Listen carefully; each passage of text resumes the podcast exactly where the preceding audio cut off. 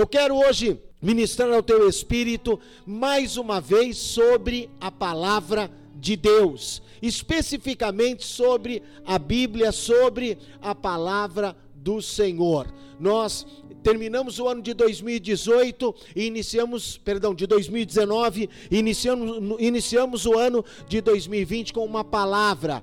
Tenha uma vida profética para dois mil e vinte. Só que nós só vamos ser uma vida profética, nós só vamos ter essa vida profética, nós só seremos essa vida profética se nós mergulharmos naquilo que é a palavra de Deus. Nós estamos aí aos vinte e seis dias desse ano, dá tempo de você começar a ler a Bíblia. Se você ler três capítulos todo dia, cinco capítulos no domingo, você vai terminar o ano, vai ter lido a Bíblia inteira, vai ter mergulhado na palavra. Semana passada eu falei sobre a palavra que muda a tua família, que muda a tua casa, é a palavra, a palavra de Deus. E hoje eu quero falar com você sobre esse tema que parece um tema assim, talvez um tanto é, ambíguo, a palavra que pode mudar a tua vida. Eu pensei em escrever uma palavra que possa mudar a tua vida, mas não é verdade, sabe por quê? Porque não existe outra palavra que possa mudar a tua vida que não seja a palavra de Deus, amém? Não existe uma palavra de homem que possa mudar a tua vida. A palavra do homem, ela falha, a palavra do homem, ela pode não acontecer. Às vezes nós confiamos numa pessoa, a pessoa falou, olha, vai acontecer, a pessoa quer que aquilo aconteça, a pessoa deseja que aquilo aconteça, mas existem situações que vão além, motivos alheios à vontade daquela pessoa. Então por isso não pode ser uma palavra que possa mudar a tua vida, é uma palavra que é única, a palavra de Deus. E a outra ambiguidade que tem nesse texto é aqui, olha, é, que está a palavra pode. Primeiro entenda, só existe uma palavra. Agora, essa palavra é poderosa? É. Mas existe uma coisa que limita o poder da palavra de Deus.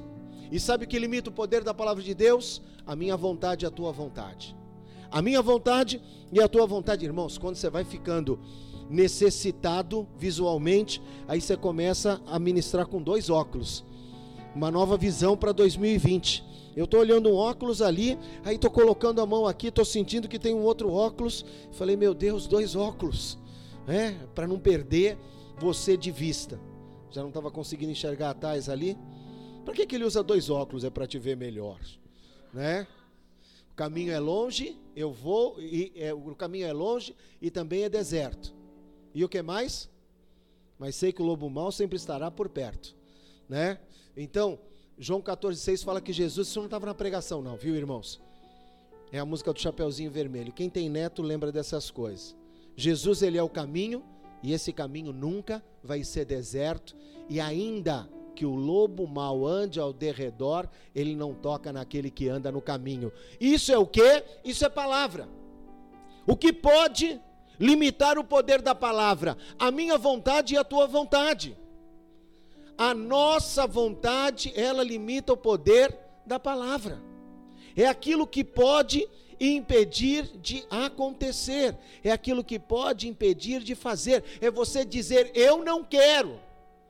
Olha que coisa tremenda, a tua vontade é maior que o poder da palavra. Só que hoje nós vamos colocar a nossa vontade debaixo da vontade do Senhor, para que aquilo que é o poder da palavra se manifeste na nossa vida, na nossa casa e na nossa família, amém? Existe uma palavra que é poderosa para mudar a nossa vida, e essa palavra é a palavra de Deus, amém? Salmo cento e dezenove, deixa aí a tua Bíblia aberta, eu vou falar com você apenas do verso um ao verso dezesseis, tá? Não vou até o fim dele. E eu quero ler com você aqui já na tela os versos um e o verso dois. Salmo cento e dezenove, verso um e verso dois. Como são felizes os que andam em caminhos irrepreensíveis, que vivem conforme a lei do Senhor. Como são felizes os que obedecem os seus estatutos e de todo coração o buscam, amém? Vira para o irmão que está ao teu lado e diga para ele assim, confie na palavra e você vai ser feliz, amém? O segredo da felicidade não é dinheiro. O segredo da felicidade não é você estar ao lado da pessoa que você ama. O segredo da felicidade não é você estar, por exemplo, naquela viagem paradisíaca que você sonhou. O segredo da felicidade nada mais é do que a palavra de Deus. Nós vivemos uma crise hoje com relação a isso, porque no texto da oração da madrugada de hoje você vai ver, tem duas plaquinhas, obedecer e desobedecer. E eu estou falando ali sobre o Salmo cento e dezenove, versículo dois, feliz é aquele que obedece a direção da palavra, feliz é aquele que obedece o estatuto do Senhor. As pessoas não querem se submeter à obediência. A pessoa acha que ela é feliz fazendo aquilo que ela bem quer. Talvez se você vai falar de Jesus para uma pessoa, o que, que a pessoa vai dizer? Não, mas eu não quero perder a minha liberdade. Jesus não veio tirar nada de você. Quem rouba é o diabo. João dez, dez fala que Jesus veio para quê? Para dar vida e vida em abundância. Amém? Feliz é aquele que busca a palavra. Deixa eu mostrar para você aqui como a palavra de Deus é importante. Se eu perguntasse para você qual a importância da palavra de Deus para a tua vida, aí você ia dizer, oh, lâmpada para os meus pés é a, é a palavra, é luz para o meu caminho, a palavra de Deus é vida para mim, a palavra é isso e aquilo. Irmão, se a palavra é tão importante, por que que nós nos distanciamos da palavra? Por que é que nós temos um relacionamento tão raso, tão falho com aquilo que é a palavra? Por que que nós temos é, dificuldades para obedecermos aquilo que é a palavra? A palavra precisa ser nossa regra de fé e prática. A palavra é o manual do fabricante. E você vai ver aqui, pessoas que não são do meio evangélico, mas declarando aquilo que é a importância da palavra na vida delas. Por quê? A palavra, ela sempre influenciou o pensamento, a arte e a sociologia, no meio em que nós vivemos, no povo em que nós vivemos, nas áreas de política, economia e cultura.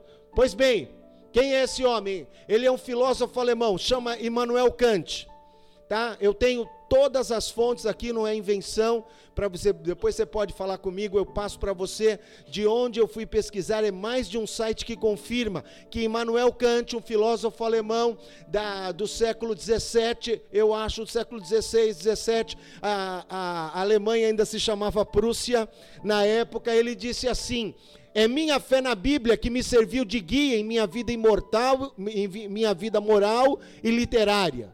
Quanto mais a civilização avança, mais será empregada a Bíblia. Amém? Século dezesseis ou dezessete, Immanuel Kant escreveu isso, que a sociedade precisaria da Bíblia para quê? Para que pudesse avançar cada vez melhor. Ele traz aqui um tom profético, ele diz: olha, eu conheço a Bíblia, eu sei do que a Bíblia é, e quanto mais a civilização avançar, mais ela vai precisar, mais ela vai empregar a Bíblia. Talvez você não conhecesse Immanuel Kant, mas Abraham Lincoln você conheceu, já ouviu falar, presidente norte-americano. Estou ultimamente ocupado em ler a Bíblia.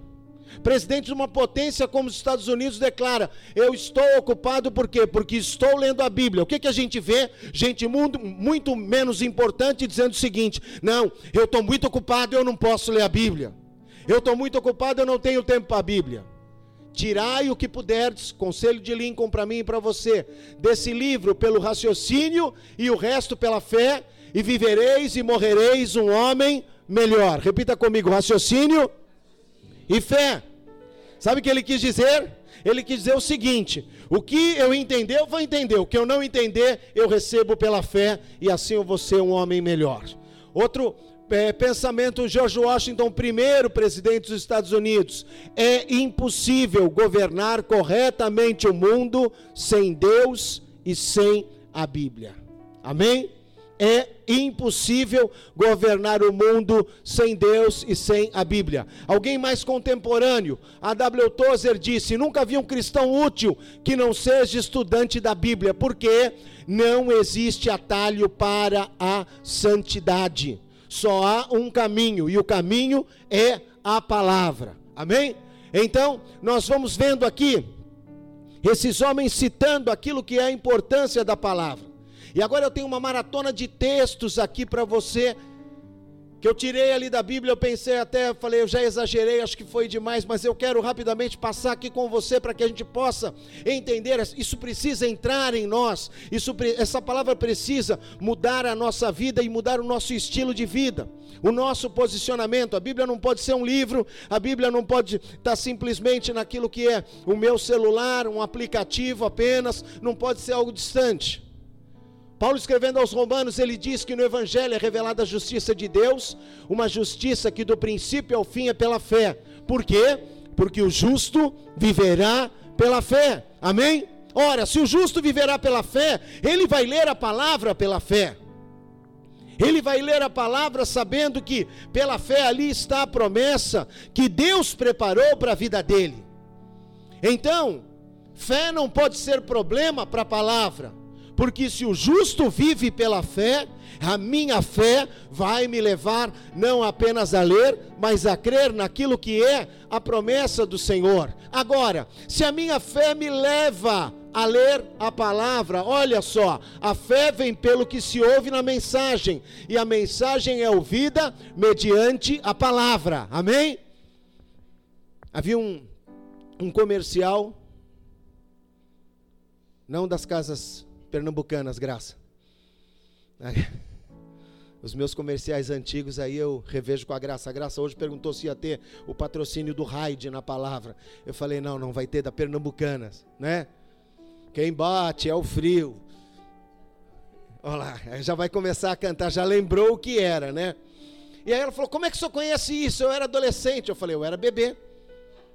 Ora, a diferença nossa é de mais ou menos uns quinze, vinte anos, mais ou menos, mas eu já via televisão e era muito precoce na época. Não, não, não, não vou falar do comercial da Pernambucana, vou falar de algo recente, do comercial do Biscoito Tostines, que dizia, que usava uma figura de linguagem chamada axioma, é fresquinho porque vende mais, ou vende mais porque é fresquinho. Aqui juntando Romanos, é, no capítulo um, dezessete, Romanos dez, dezessete, a gente tem um axioma. Ora, se a palavra me traz a fé, mas se a palavra vem pela fé, então quanto mais eu leio a palavra, mais eu sou acrescido na minha fé, amém?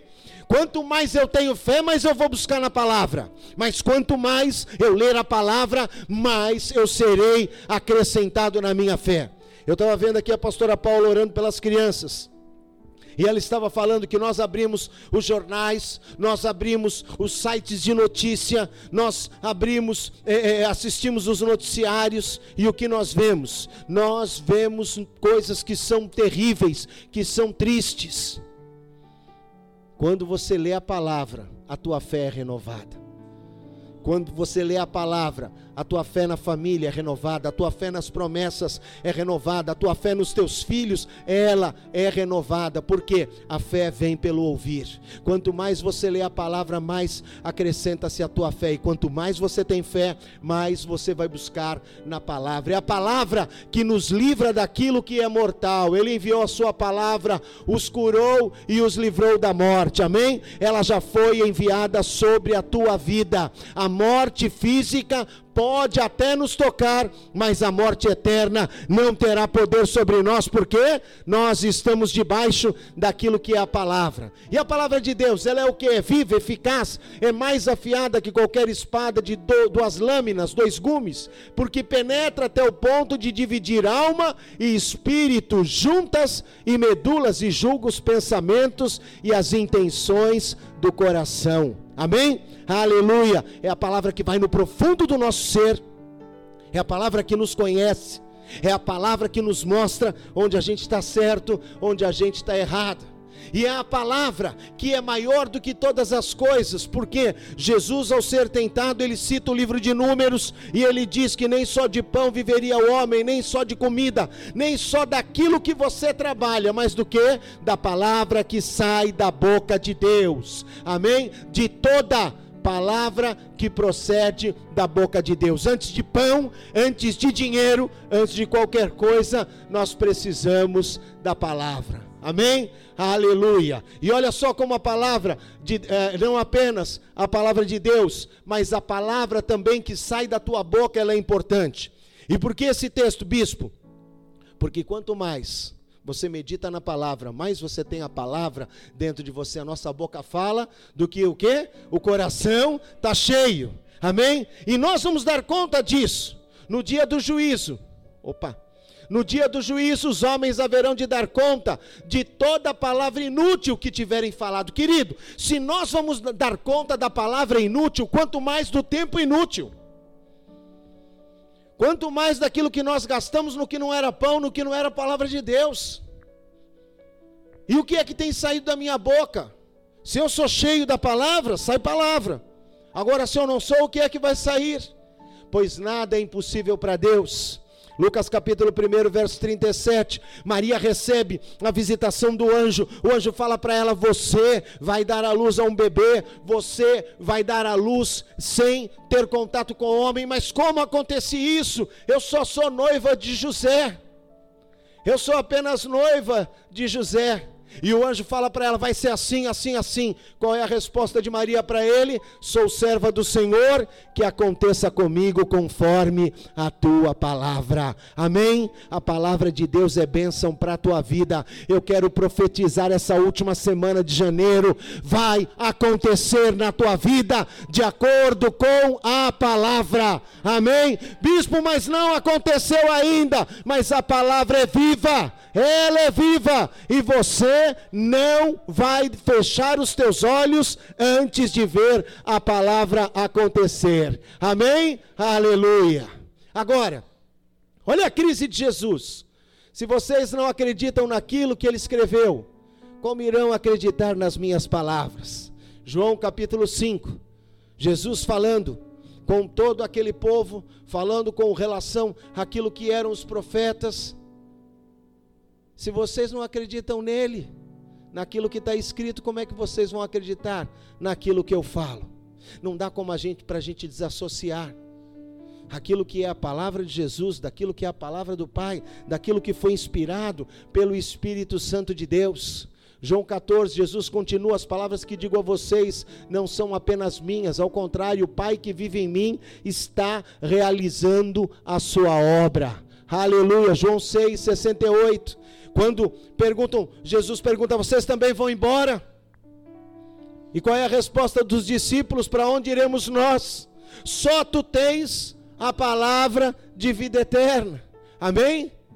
E aí agora já, a gente vai passeando aqui, vai chegando nas cartas de Paulo, voltando nas cartas de Paulo, olha o que Paulo fala aos Colossenses, habite ricamente em vós a palavra de Cristo, ensinem, aconselhem-se uns aos outros com toda a sabedoria, amém? Que a palavra de Deus habite na tua vida, a gente não pode dar um conselho que não seja baseado naquilo que é a palavra, amém? Não tem como, não, porque eu penso assim, eu acho isso, não, querido, precisa ser aquilo que é justamente a palavra. Então diga para o teu irmão, veja, leia e viva a palavra, amém? Aleluia, veja aquilo que está escrito na palavra, leia a palavra, medite na palavra, viva a palavra. Por quê?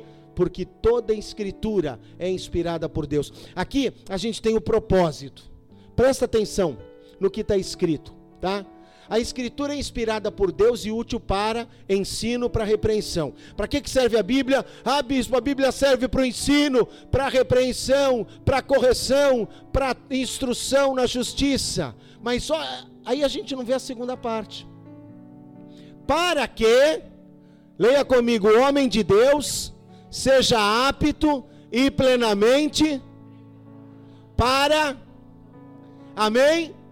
A escritura é útil para quê? Para te preparar para boa obra, amém? Aleluia, a escritura é útil para isso, para te preparar para ser um bom pai, uma boa esposa, um bom marido, um bom servo, um bom empregado, um bom ministro de Deus. A escritura é útil para o ensino, amém, para a repreensão, amém, a correção, a instrução, sim, mas isso tudo tem um propósito maior, Deus quer nos preparar para a boa obra que Ele tem reservada para cada um de nós, amém, aleluia, às vezes não é fácil, querido, às vezes não é agradável, às vezes você quer fazer do teu jeito, às vezes eu e você achamos não, olha, é assim mesmo, é, eu sou assim, mas Deus quer te preparar através da palavra para uma obra grandiosa que Ele tem reservado para você. Amém? Nós deveríamos todos usar uma camiseta, estamos em obra. Já foi no shopping, aí o shopping põe uma placa assim, né? Desculpe o transtorno.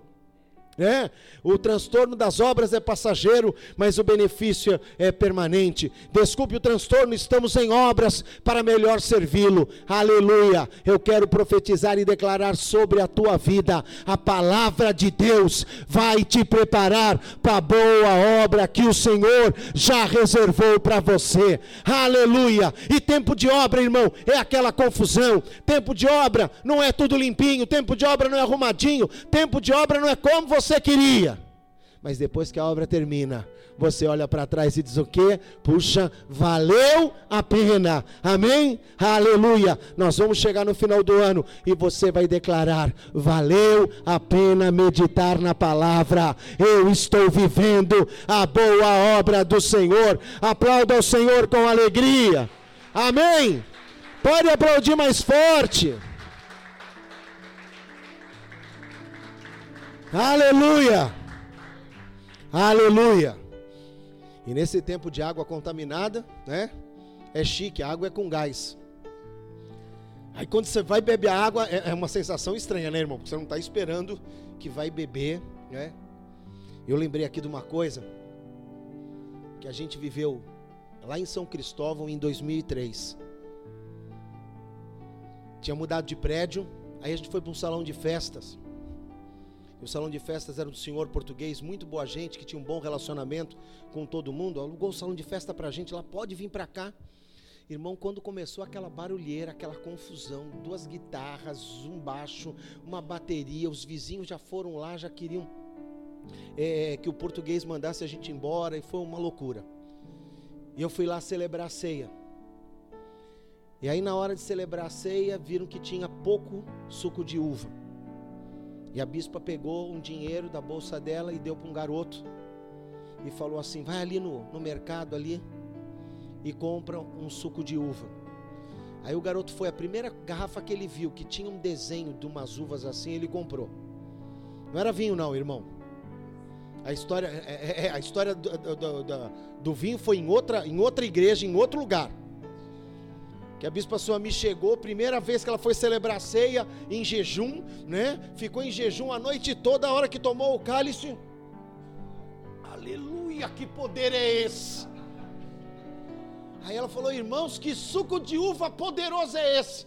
Aí levaram lá na cozinha um garrafão de sangue de boi. Aí ela: irmão, manda trocar, tira o boi e traz o sangue do cordeiro. Mas que o poder foi, naquela hora foi power, foi, irmãos. Tinha.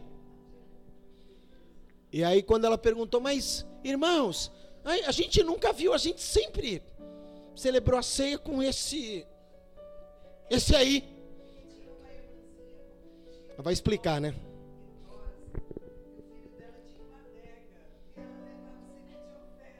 E os diáconos davam glória a Deus e aleluia, né, pastor Michel? Amém, irmão. É, ele estava lá.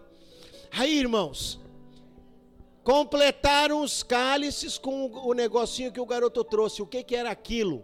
Xarope de uva. O negócio ruim.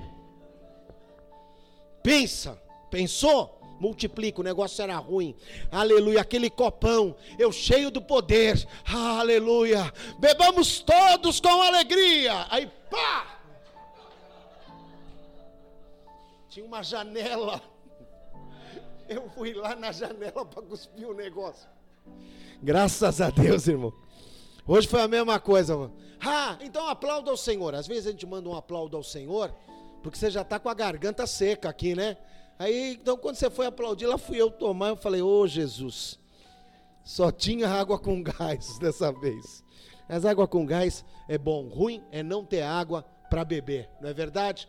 Por que que a palavra pode mudar a tua vida? Vamos lá, em primeiro lugar, você nunca, preste atenção nisso, você nunca vai se decepcionar ao confiar em Deus. Chegou aqui hoje, eu estou decepcionado, decepcionado com isso, com aquilo, com aquilo outro. Querido, querida, decepciona, né? Você pensa que marido poderia decepcionar? Eu que sou um modelo assim, ultra, mega, blaster, sabe, equipado, às vezes decepciono, às vezes, né, decepciona a sua amiga, né, não é bastante, que isso, tá queimando meu filme, mulher, tá queimando meu filme, mulher, é, a gente decepciona, a gente decepciona como pai, a gente decepciona como marido, a estrutura decepciona a gente, a igreja decepciona a gente, os amigos nos decepcionam. E sabe por que que dói quando o amigo decepciona? Porque é o amigo. Porque o inimigo você já sabe. Traição só dói porque é do amigo. Inimigo não trai, inimigo você está esperando. Ele está só dando mole para você, esperando você dar um mole para te apunhar lá pelas costas. Por isso é que dói. Mas olha o que diz o Salmo cento e dezenove, verso seis, é a nossa garantia, nós nunca vamos nos decepcionar ao confiarmos em Deus, amém? Então, não ficaria decepcionado ao considerar todos os seus mandamentos, amém? Aleluia! Levante a tua mão direita e declare comigo, você vai primeiro levantar a tua mão direita, e você vai declarar, eu recebo, Senhor, essa certeza na minha vida. Agora pega essa mão direita e coloca no teu peito, no teu coração, onde você muitas vezes foi ferido e decepcionado, onde você muitas vezes foi ferido e machucado, onde você muitas vezes colocou a tua expectativa e não deu certo, amém? Eu ministro sobre a tua vida um tempo de cura. Aleluia, aleluia, Senhor, nós te pedimos perdão, porque confiamos em estruturas, em homens, em palavras humanas, e não confiamos na tua palavra. A tua palavra é aquela que nunca vai nos decepcionar. Receba a paz de Cristo e a cura do Senhor. Tempo novo na tua vida, tempo de crer naquilo que é a palavra, tempo de viver a verdade de Deus e ter essa certeza, o Senhor nunca vai nos decepcionar, em nome de Jesus, aleluia, amém, pode aplaudir ao Senhor com alegria, aleluia, a palavra nunca, nunca vai te decepcionar, amém? Isaías quarenta, verso oito, a relva seca, as folhas murcham, as flores caem, mas a palavra do nosso Deus permanece para sempre, amém? Céus e terras vão passar, mas a palavra do Senhor, ela nunca vai passar, amém? Sabe por que a palavra pode mudar a tua vida? Porque em segundo lugar, quem confia na palavra, tem a sua vida preservada deste mundo, amém?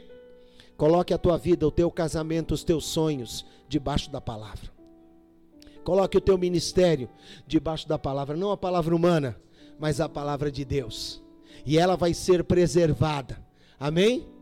Olha a pergunta do salmista, como jovem, pode manter pura a sua conduta?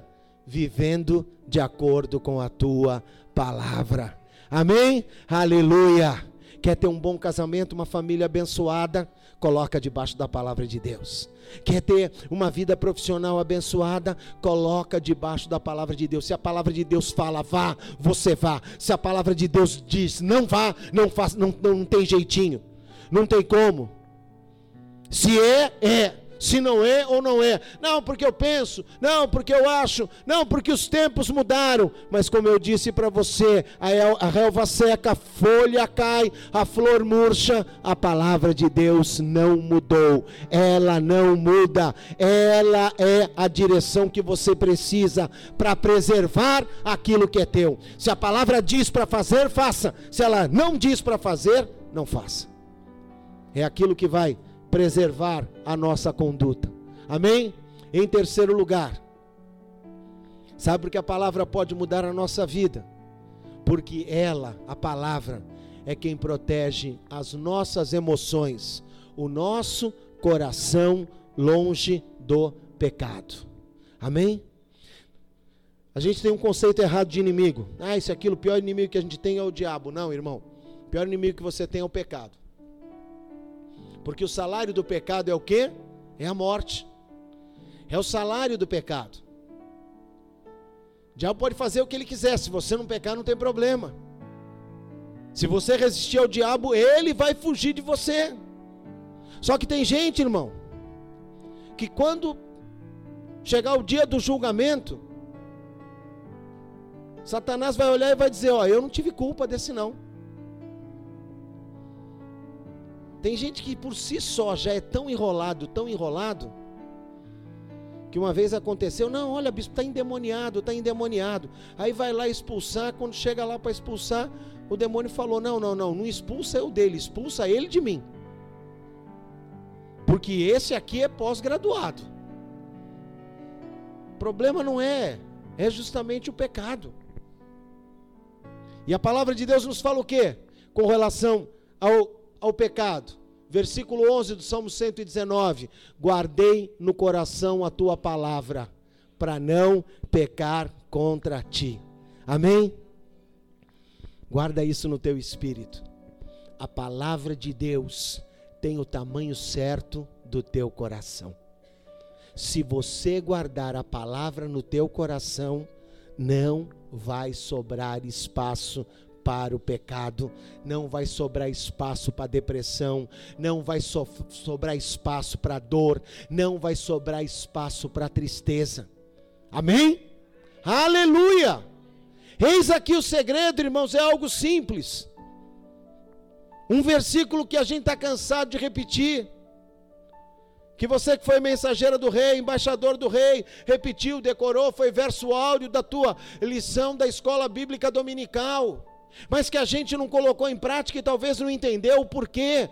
A palavra de Deus tem o tamanho certo do meu coração. Guarde, esconda no teu coração a palavra e você vai ter uma vida de vitória com relação ao pecado. Amém? Aleluia! Guarde a palavra no teu coração, coloque a palavra dentro de você e você vai ver o inimigo fugindo e batendo em retirada, porque ele vai saber, ela tem a palavra dentro dela, ele tem a palavra dentro dela. Sabe o que o mundo precisa? Outro dia uma pessoa falou, não, porque nós precisamos de melhores pais, nós precisamos de melhores maridos. Olha, nós precisamos sim de homens que leiam a palavra e vivam o Salmo cento e dezenove, onze. A tua palavra, Senhor, ela está dentro do meu coração, ou seja, ela é o meu guia. Eu não vou para a direita, eu não vou para a esquerda, se a tua palavra não me mandar. O que tem faltado é isso,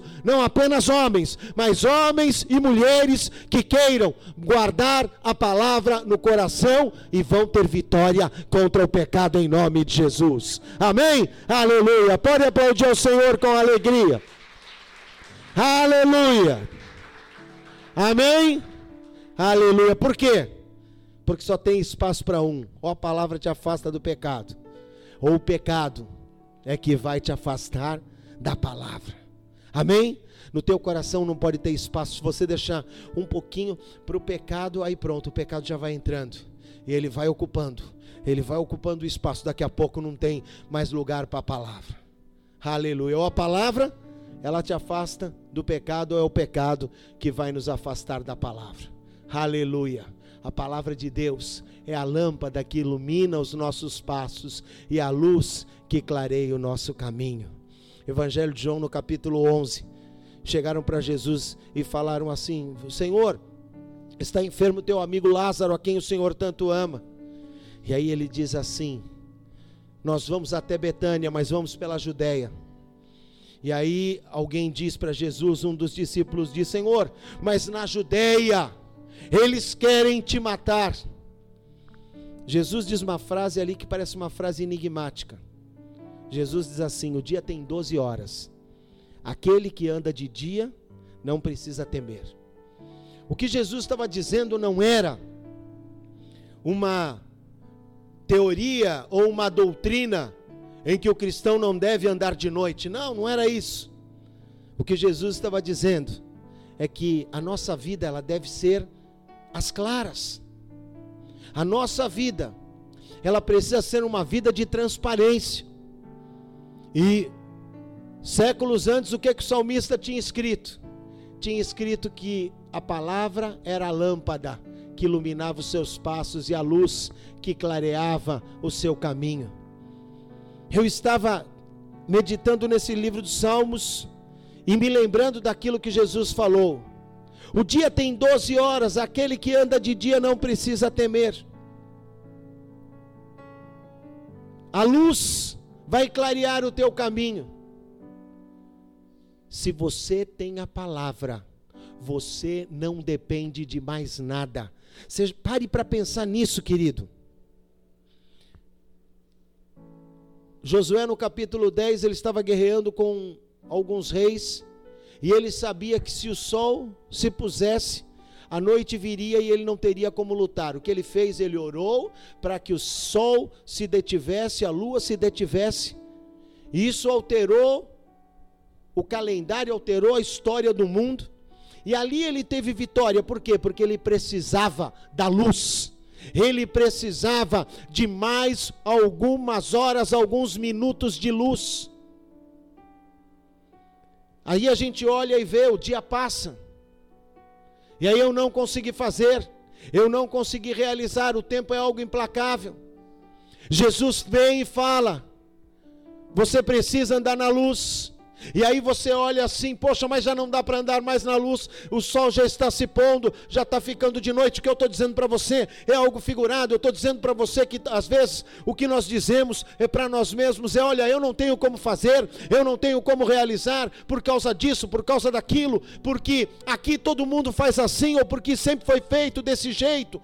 Aqui no Salmo cento e dezenove, o Senhor está falando, eu tenho uma luz que não vai parar de brilhar sobre a tua vida, que vai iluminar o teu caminho, e essa luz é a minha palavra. Amém? Aleluia! Se existe uma palavra que pode mudar a nossa vida, é a palavra de Deus. E essa palavra, eu oro para que essa palavra ilumine o teu caminho e você seja abençoado, que a tua família seja abençoada e que você faça aquilo que precisa ser feito, aquilo que talvez você não conseguiu fazer até hoje. Ai, porque não deu? Porque ficou escuro? Porque ficou de noite?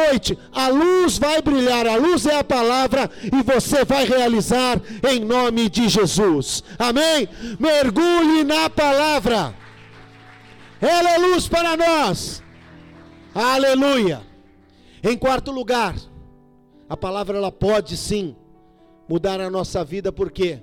Porque é nela que nós encontramos a verdadeira alegria de viver. Quem aqui já teve, é claro, um dia triste? Eu já tive, você já teve. E enquanto a gente estiver no mundo, nós vamos ter dias tristes, sim. Nós vamos ter dias tristes. Por causa disso, o comércio de medicamentos se multiplica. E as pessoas, elas tomam remédio para acordar e tomam remédio para dormir.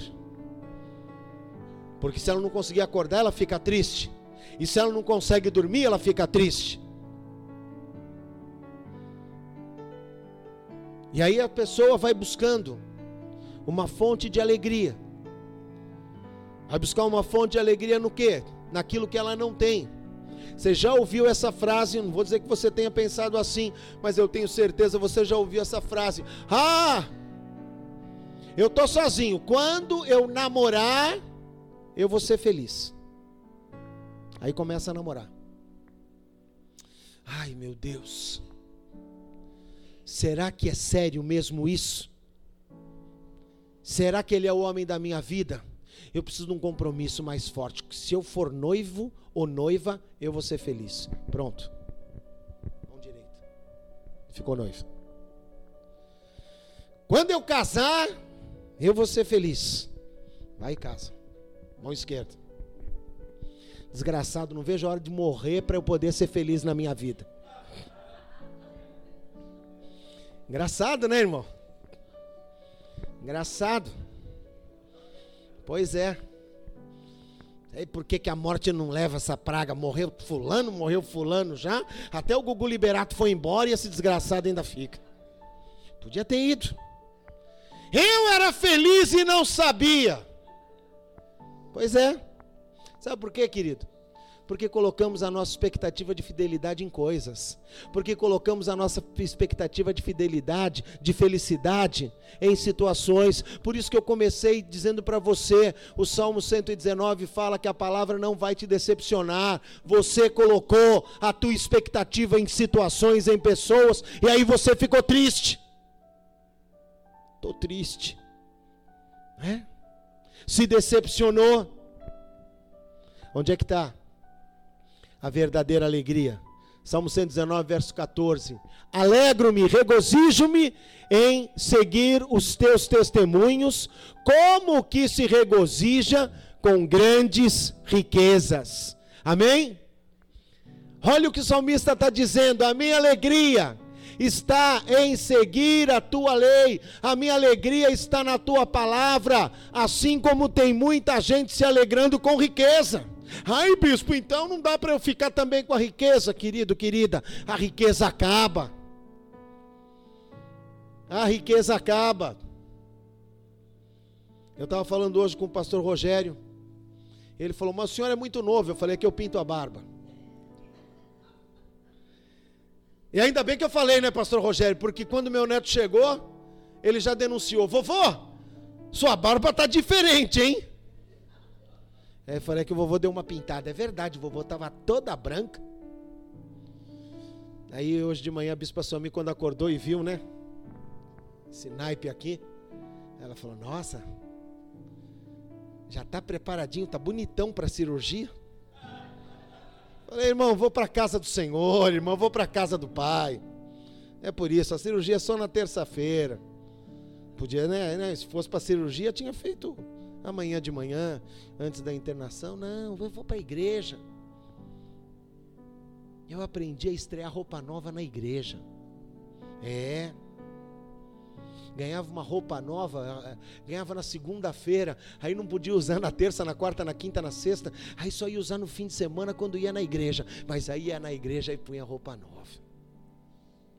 Mas melhor que a roupa nova, melhor que as riquezas, é a bênção da palavra sobre a nossa vida.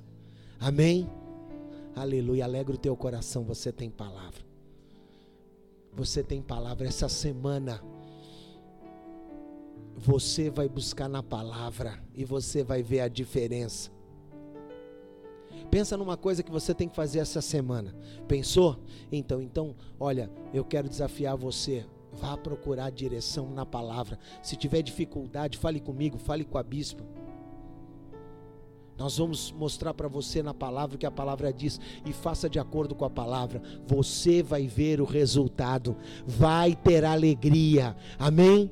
Existem pessoas aqui nessa manhã que têm situações que têm roubado a tua paz, que têm roubado a tua alegria, decisões que você precisa tomar, que estão trazendo tristeza ao teu coração, mas Deus está falando para você, aprenda a se alegrar na palavra, amém? Mais do que grandes riquezas, a palavra, ela vai trazer a verdadeira alegria de viver para nós, amém? Aleluia, em nome de Jesus. Olha lá Provérbios vinte e sete, vinte e quatro. A riqueza, ela não dura para sempre. A alegria que vem do Senhor, essa é eterna. Amém? A alegria que vem do Senhor é eterna. E por fim, em quinto e último lugar, por que que a palavra pode mudar a tua vida? Porque é nela, na palavra, que você desfrutará de uma vida satisfeita. Ao longo desses cinco tópicos que eu falei com você, tudo está ligado a uma coisa, satisfação. Satisfação, quando você chega num ponto na tua vida em que você fala, agora eu estou satisfeito. É a condição daquele que olha para si e fala, eu não preciso de nada. A nossa grande briga conosco mesmo é vivermos atrás daquilo que precisamos. Vou dar um exemplo aqui para vocês, tá? Eu sei que isso jamais aconteceu com ninguém aqui. Aí você pensa com você mesmo, pô, tô trabalhando pra caramba, eu mereço dar uma relaxada e assistir um bom filme, assistir um bom programa na minha televisão. Não é legal? É legal. Aí você vê lá um anúncio da NET, trezentos e oitenta e poucos canais, cada canal custa um real, então trezentos e oitenta reais. trezentos e oitenta reais você pensa assim, divide, divide por dez, né? Ah, dá treze reais por dia e tudo mais. Eu acho que dá para pagar, né? No meu orçamento. Aí você vai lá e pá, assina lá com a NET. Não viu que o plano tem uma fidelidade de um ano. Mas tudo bem, agora já assinou mesmo. Vamos assistir os canais. E aí você começa a assistir o canal, é H B O, é Telecine, é Telecine um, dois, é Paramount, é T C M, é um monte de canal, é uma alegria. Só que um dia tu vai na casa do teu cunhado e ele tem net também e você vê que a net dele é melhor que a tua. A imagem dele é diferente da tua. E aí você pergunta para tua cunhada, que é isso? Não, é porque a gente tem uma televisão quatro K. E você não sabia, mas o teu pacote é digital, mas a tua televisão não é.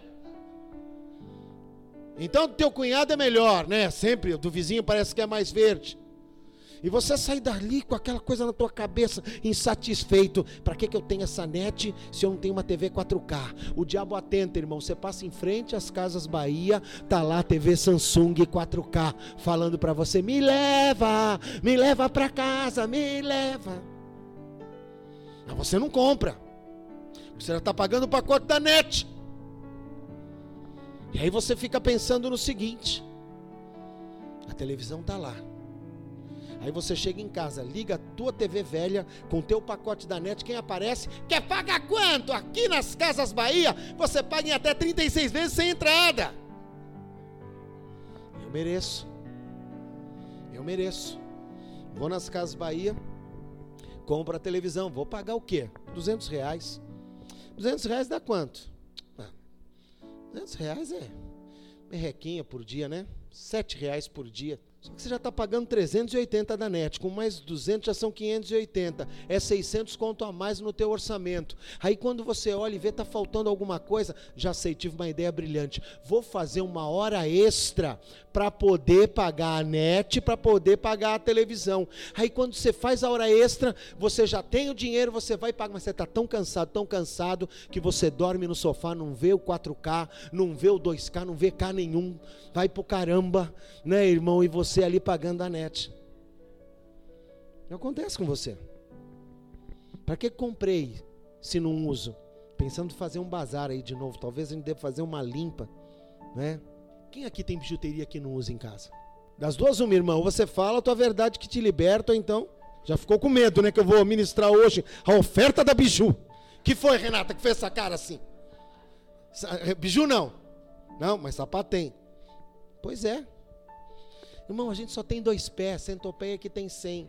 Polvo, irmã, é que tem oito pulso, que dá para usar muita pulseira. Não tem, não tem. Né? Faz uma limpa naquilo. A gente tem mais do que usa. Voltemos à simplicidade. Voltemos à simplicidade, porque quando a Graça era criança, só tinha um rádio. É ou não é? Hoje tem que ter televisão na casa toda. Tem, de outro dia a pessoa falou para mim, tem televisão até no banheiro, bispo. Mas vai mudar o tempo. O banheiro vai ter que ter Wi-Fi e carregador. Ah, mas é. Aí sim você vai sentir no trono, né? Pois é, irmão. Simplicidade. Compramos mais coisa que a gente não tem. Em busca do quê? Em busca de satisfação. Parece até que é uma coisa sem nexo que eu estou falando, né? Mas não é. É porque a gente quer ter uma vida satisfeita. E a nossa satisfação às vezes não está nas coisas. Não, não, ou melhor, a tua satisfação nunca pode estar em coisas. Olha o apóstolo Paulo, ele escreve aos filipenses, da prisão chamada Mamertina em Roma, e ele diz o quê? Sei viver bem com muito e com pouco, eu tudo posso naquele que me fortalece, sei ter alegria, estando aqui dentro da prisão, e sabendo que daqui eu não vou sair para ir para Cancún, eu vou sair para morrer. A nossa satisfação não pode estar em coisa. Se a tua satisfação estiver na net, você vai trabalhar mais. Se a tua satisfação estiver num par de sapato, estiver numa bijuteria, estiver justamente naquilo que é o teu celular, É, mas esse aí não é o seu, né? Graças a Deus que esse não é o meu não, irmão. Mas esse celular aqui foi um presente da Ana para a igreja. A Ana falou, ah, eu vou dar para o senhor lá, eu sei que o senhor vai dar um jeito de arrumar uma aplicação para ele. Pô, irmão, olha, é um adianto danado. A nossa alegria não pode estar num bem, no carro. A nossa satisfação não pode estar nisso. A nossa satisfação precisa estar onde? Na palavra. Verso dezesseis. Tenho prazer nos teus decretos, não me esqueço da tua palavra. Amém? Sabe o que é isso? É o salmista dizendo, se o Senhor me corrige, eu tenho prazer. Mas eu tenho prazer porque eu sei também que na tua palavra eu não vou encontrar apenas correção. Eu vou encontrar promessa. Na tua palavra eu vou estar sendo preparado para uma obra grandiosa. Aleluia. Nós precisamos mergulhar na palavra. Só assim a gente vai ter um ano que vai ser relevante. Só assim a gente vai ter um ano que vai fazer realmente a diferença. E olha aqui, aqui é o salmista dizendo, aqui é o apóstolo Paulo lá em Romanos, eu tenho prazer naquilo que é a lei de Deus. Ou seja, o tempo passa, mas a alegria e a satisfação, ela sempre vai estar na palavra. É o mesmo apóstolo Paulo que fala, eu não me envergonho do evangelho, o evangelho é a palavra. E a palavra é o que? O poder de Deus para a salvação de todo aquele que crê. Amém? Aleluia. A maior promessa que nós poderíamos ter é a salvação. E essa promessa, ela vem justamente por aquilo que é a palavra. E eu quero encerrar trazendo para você essa palavra. Pela palavra de Deus, nós podemos ter uma vida sem decepções, somente na palavra. A palavra nunca vai te decepcionar. Amém? Mergulhe na palavra e você não vai ter decepções na tua vida. É, é, é na palavra que você vai ter uma vida pura. Quando eu escrevi aqui pura, eu quero dizer para você limpa. Está aí essa confusão de água.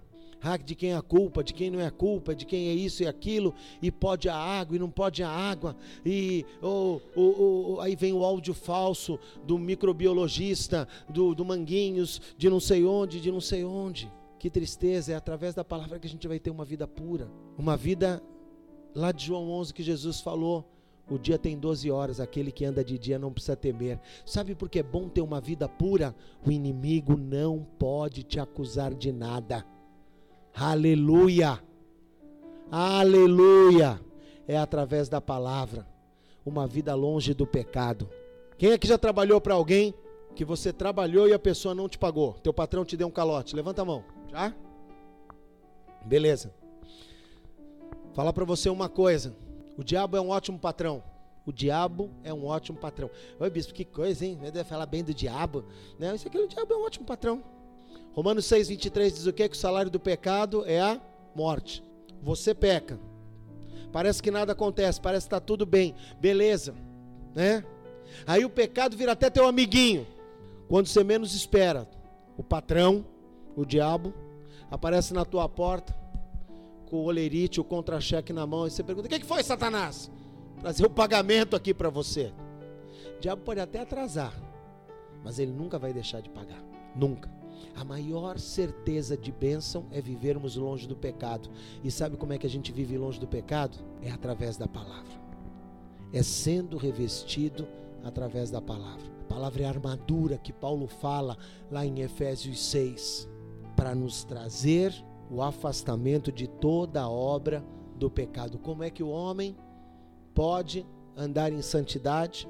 Através da palavra. Em quarto lugar, é através da palavra que a gente pode ter uma vida próspera e sem riquezas. Essa semana, eu vi uma, uma ministração de uma pessoa que eu nunca ia imaginar.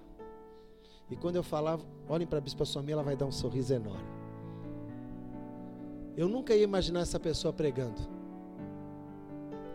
Mas, quando eu vi o título, eu falei, eu quero ver o que esse cara vai falar sobre isso. E o título era, Crie Riquezas. Crie Riquezas. E aí eu falei, eu quero ver o que esse cara vai pregar. Porque eu sei que ele não vai falar de dinheiro. E quem era o cara? Cacá. Olha lá o sorriso, ó, tá vendo? Recém-casado, lá em Orlando.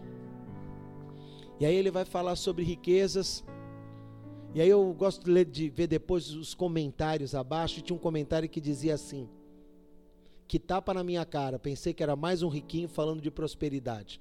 Eu quase falei, né? Faço das tuas palavras as minhas. É que eu sabia que eu falei, ele não vai falar. E aí ele estava falando que a maior riqueza que você pode ter é família, que a maior riqueza que você pode ter é amigos. E aí ele fala que para criar riqueza você precisa conhecer três coisas: conhecer a Deus, conhecer a você mesmo e conhecer as pessoas. E aí você vai ter riquezas. E aquele cara que tem grana pra caramba não falou de dinheiro. Através da palavra, eu e você temos a oportunidade de termos uma vida próspera sem riquezas. Amém? Porque a riqueza passa. Lembra? A riqueza, ela passa. O bem é material. Mais importante do que coisas são as pessoas. Mais importante do que coisas. Coisas são boas, coisas são boas. Estou falando para você não, que ninguém aqui vai fazer voto de miséria, de pobreza ou coisa parecida. Não, não.